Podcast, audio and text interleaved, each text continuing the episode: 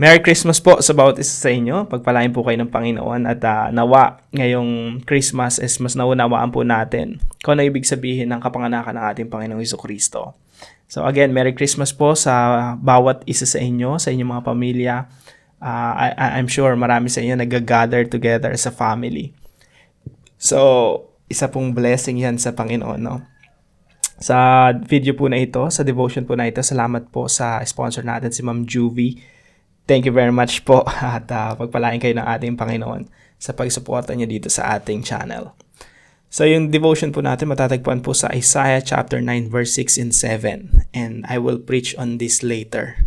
Pakisama rin po ako sa panalangin kasi po ah, yung ko eh, mabilis ma-expire.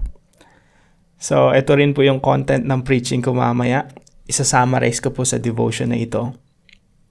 Now, basahin po natin yung devotion natin sa English po from the ESV.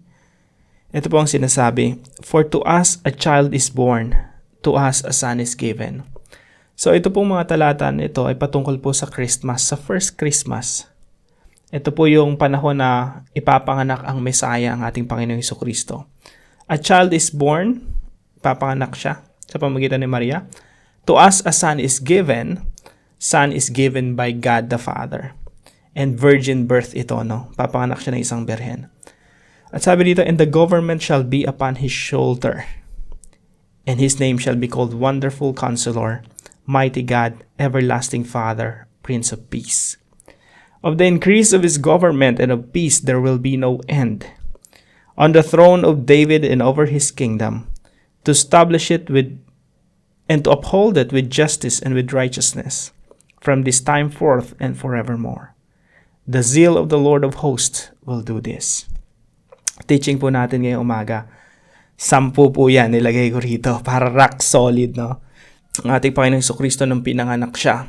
Ito po yung sampung katotohanan patungkol sa kanyang pang- kapanganakan. Number one. By the way, kaya ka po ito binibigay ng ganito, no? Sampu. At talagang thoroughly para po makita natin kung gaano kamatagumpay ang ating Panginoong Kristo, kung gaano kamakatagumpay ang ebanghelyo ng Panginoong Hesus Kristo, kung gaano rin tayo mananagumpay because of the first Christmas. Number one, Jesus will be born with a government. Yan po yung expectation ng Old Testament. Pag ipinanganak yung Messiah, meron siyang paggogobyerno. Yan, the fact na merong government si Jesus Christ, it says something about our relationship with Him. Na unang-una pa lang, dapat nagpapasakop na tayo sa kanyang paggugobyerno. Gusto mong maayos ang iyong buhay, pasakop kay Kristo. Gusto mong magkaayusan sa iyong pamilya, magpasakop kay Kristo. Sa totoo lang, lahat ng broken relationship, ang sagot po dyan ang Panginoong Iso Kristo. Lahat ng kapangitan sa buhay natin, ang sagot ang Panginoong Iso Kristo. Lahat ng baluktot sa buhay natin, ang sagot, paggugobyerno ni Kristo. We can talk about so many things about the government of Jesus Christ. Pero yung pinaka-importante doon, are you under the government of the Lord Jesus Christ? Number two, pag pinanganak yung Messiah na yon, tatawagin daw siyang Wonderful Counselor, Almighty God, Everlasting Father, Prince of Peace. Emphasize natin yung Everlasting Father, tsaka Almighty God. Inisip kasi ng marami ang Panginoong Kristo tsaka yung Diyos Ama, siya rin yun. Kaya sinasabing Everlasting Father. Well, si Jesus Christ tsaka yung God the Father, magkaiba sila. Okay? They are one, but they- they're not the same. Now, pag sinabing Everlasting Father dito, hindi dito sinasabi na si Jesus Christ, siya yung God the Father. Ang ibig sabihin ng Everlasting Father, Everlasting King. Kasi po yung Father, para po sa panahon natin ngayon, minsan yung presidente ng Pilipinas tinatawag nating tatay ng bansa, no?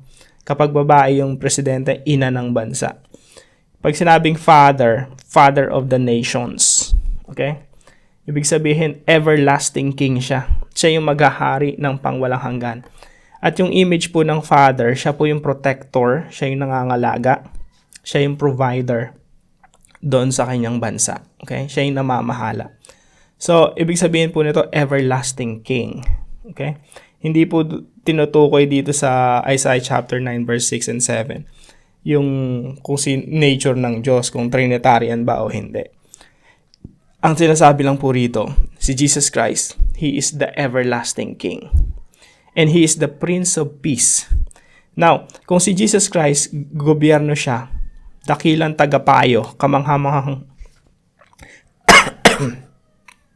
kamanghamanghang tagapayo, Almighty God, Everlasting Father, Prince of Peace. Now, gaano ka makapangyarihan ng Panginoong Kristo? Meron bang pagbabago sa mundo? Meron bang pagbabago sa buhay natin? What does it mean to us? Number 6 po. Jesus' government increases without end. Kaya po pinanganak ang Panginoong Hesus Kristo, meron na siyang kaharian, meron na siyang paggugobyerno. He is the everlasting King. At yung kanyang paggugobyerno po, ito ay mag-i-increase. It will become abundant. Sagana. Okay? At ang kasaganaan o ang pamamayagpag, paglago ng kanyang kaharian ay walang katapusan. Kaya po ikaw at ako inaabot po ng Kingdom of God. Inaabot po ng paghahari ng Panginoong Iso Kristo. At hindi lamang po yung kanyang paggogobyerno yung nag increase pati po yung kanyang kapayapaan. It increases without end. Sabi po dito yan sa mga talata, no? Of the increase of His government and of peace there will be no end. Pangwalo po, Jesus shall inherit the throne of David. Kaya sabi dito, on the throne of David and over his kingdom. Ano po ibig sabihin nito? May pangako po ang Diyos kay David. Sabi niya, David, mula sa iyong lahi, 2 Samuel chapter 7. Mula sa inyong la- mula sa iyong lahi ipapanak ang Messiah, and that Messiah will reign forever, and he will rule the nations. Kaya po nung binanggit dito on the throne of David and over his kingdom, ang ibig sabihin po ang pamamahala, paggogobyerno at paghahari ng Panginoong Iso Kristo ay sasakupin lahat ng mga bansa. At kabilang po tayo sa mga nasakop. Sabi po rito sa Ephesians chapter 2 tayo mga kaaway ng Diyos. Pero hindi tayo na natiling kaaway ng Diyos sapagkat tayo sinakop ng kaharian ng Panginoong Iso Kristo. Tayo po ay naging parte na ng kaharian ng Panginoong Iso Kristo. Kaya ito yung itong prophecy na to on the throne of David and over his kingdom. Pati ikaw po, pati ako damay dito, no. Pati tayo paghaharian ng Panginoong Hesus Kristo. Number 9. Jesus will establish and uphold it with justice and righteousness. Pamamahalaan ng Panginoong Hesus Kristo ang kanyang kaharian, yung kaharian na sasakop sa buong mundo, ng merong hustisya at merong kabanalan. Pangsampu, Jesus' birth is the beginning of His reign. Yung kapanganakan pa lang po ng Panginoong Iso Kristo, dyan na nagsimula yung kanyang paghahari. Ang sabi po rito, For to us a child is born, a son is given. At sinasabi po rito sa bandang huli, From this time, from the time of His birth, from the time of His coming, magsisimula yung kanyang paghahari. From this time forth and forevermore. At wala pong hanggan ng kanyang paghahari. Ako po, hindi ako naniniwala na someday pagdating ni Jesus Christ, tsaka pala magsisimula yung paghahari niya. Maybe narinig nyo na yung sinasabi ng ilan na ang Panginoong Kristo, dumating siya, first coming, siya ay lamb, tupa. Pero in, at the second coming, dadating siya bilang leon. Ako pwede ako naniniwala doon. When, yung first coming pa lang ni Jesus Christ, He came as a lamb and as a lion. He came as a sacrificial lamb, namatay siya doon sa krus, but at the same time, He came as a king upang pagharihan lahat ng mga bansa. Nagsimula na po yung paghahari ng Panginoong Iso Kristo nung first coming pa lang. And ako personally, hindi ako naniniwala na yung coming ni Jesus Christ in the future, doon pa lang magsisimula yung kanyang kaharian, yung isang libong taong paghahari. I don't believe in that and I what I believe in is Jesus Christ came 2000 years ago starting establishing his kingdom at ito pong kingdom na to pang walang hanggan. No, hindi po isang libong taon lang. Ang kaharian ng Panginoong Iso Kristo ay pang walang hanggan. So Jesus' birth is the beginning of His reign. Kanyang paghahari. Now, meron po akong bonus dito, no? Yung bonus ko po, kasi ang tanong rito, yung kaharian ba ng Panginoong Iso Kristo talagang magtatagumpay? Of the increase of His government and peace, there will be no end.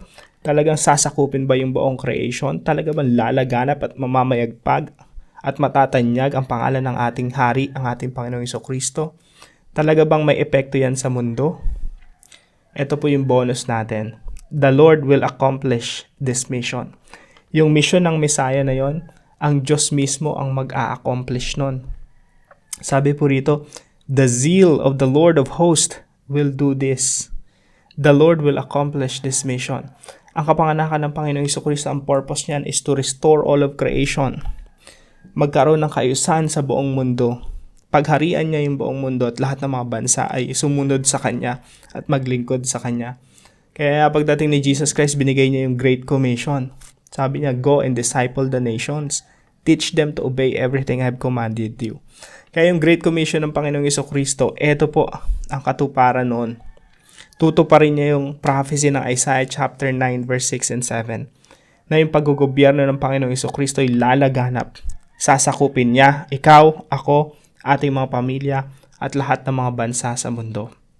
It may not happen after maybe a thousand years, maybe after a long time, 10,000 years and more to come. Eh, hindi natin alam kung kailan ma-accomplish to fully. But for sure, the Lord will accomplish this mission. Now, ano po yung application natin dito? Number one, let's study the Bible. Ayusin po natin yung pag-aaral natin ng Biblia. Unawain talaga natin kung anong sinasabi ng Bible. Makita natin yung victory, katagumpayan ng ating Panginoong Kristo. Number two, focus on the redemptive plan of God. Mag-focus po tayo sa plano ng Diyos na tubo- pagtutubos. Kaya po ang outline ng Bible, simple lang. Creation, fall, redemption. Lumikha ang Diyos Napakaganda, nahulog sa kasalanan.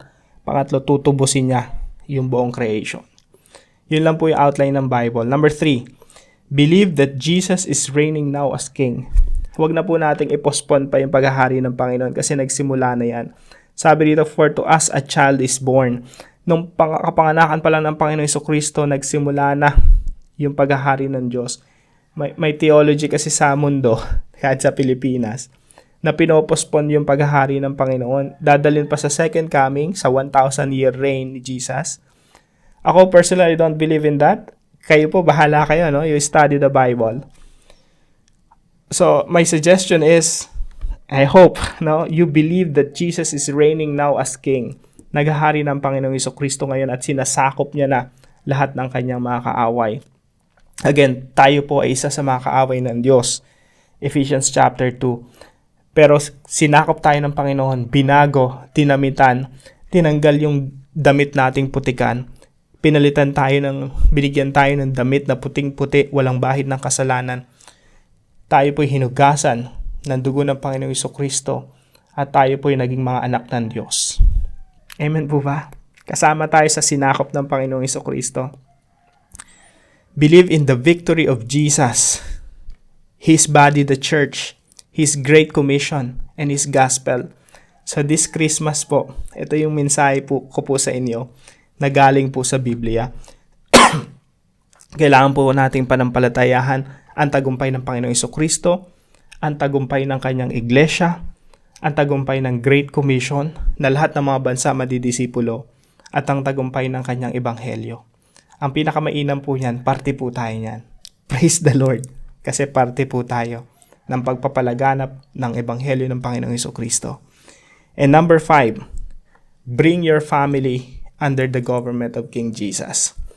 Kung kayo po ay nag-aaral ng salita ng Diyos bilang isang pamilya, malayo na po ang narating nyo. Kung kayo po ay mananampalataya, malayo na po ang narating nyo. Pero hindi po ibig sabihin hihinto na tayo. We need to keep bringing our family under the government of King Jesus anong aspeto ng pamilya ninyo ang tingin mo ay hindi pa nasasakop ng Panginoong Kristo na dapat mong ipasakop, dapat mong iluhod sa Panginoon? Meron bang mga kamag-anak ka, kapamilya, hindi pa mananampalataya? Ipanalangin mo sila. Bring them at the feet of the Lord Jesus Christ. Kaya yung mga pamilya na nagde-devotion together, nagpe-pray together, malayo na po ang narating nyo. Keep doing that Keep bringing your family under the government of King Jesus. Hayaan natin ang biyaya ng Panginoong Kristo ay dumaloy sa ating pamilya. Hayaan natin ang paggugobyerno ng Panginoong Kristo ang magtama sa ating mga buhay, magsaayos sa ating mga pamilya. Very important po yan, no? At para po sa discussion natin, naniniwala ba tayo sa tagumpay ng uh, Isaiah chapter 9 verse 6 and 7. Do you really believe na merong impact ito sa mundo na matatransform yung buong mundo because of this uh, prophecy? At para po sa ating panalangin right now, let's pray for our family members and friends. Mga membro ng pamilya natin na hindi pa natin nadadala sa paanan ng Panginoong Yeso Kristo. Hayaan natin na sa pamagitan ng panalangin at pagbabahagi ng salita ng Diyos sa kanila, eh sila rin ay makasama sa paghahari ng ating Panginoong Yeso Kristo. Masakop ng kaharian ng Panginoong Yeso Kristo. Para po sa comment section natin, kung meron po kayo natutunan dito sa ating devotion, let us know in the comment section below. And please share this devotion to your family and friends. Yun lamang po, pagpalain kayo ng Panginoon. Magkita-kita po tayo bukas, alas 5 ng umaga, dito pa rin sa ating daily devotion. See you po.